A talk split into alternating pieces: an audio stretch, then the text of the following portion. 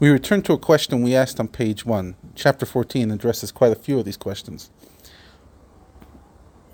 Iyov, Job, when he's crying to God in the long book called Iyov, which is pretty much a conversation, a big part of it's a conversation between Iyov and Hashem. Iyov turns to Hashem and says, Barasa Rashayim, Barasa Tzadikim, you created evil, you created good people.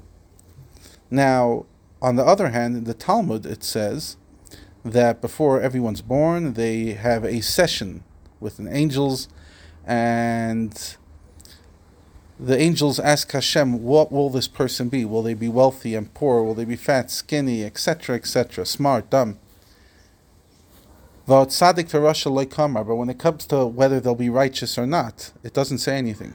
So Iyov says, God, you create tzaddikim, you create Rishayim. And then the Talmud says, no, God does not. So what does it mean?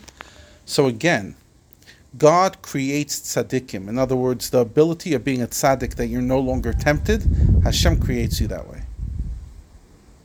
Once in a blue moon, as he says, you could get it as a gift, but that's not that's not the normal course. A Beinoni will stay a Beinoni their whole life.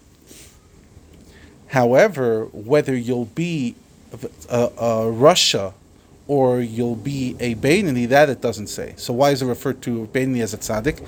Because again, a Beinoni is a tzaddik in behavior. He's just not a tzaddik internally.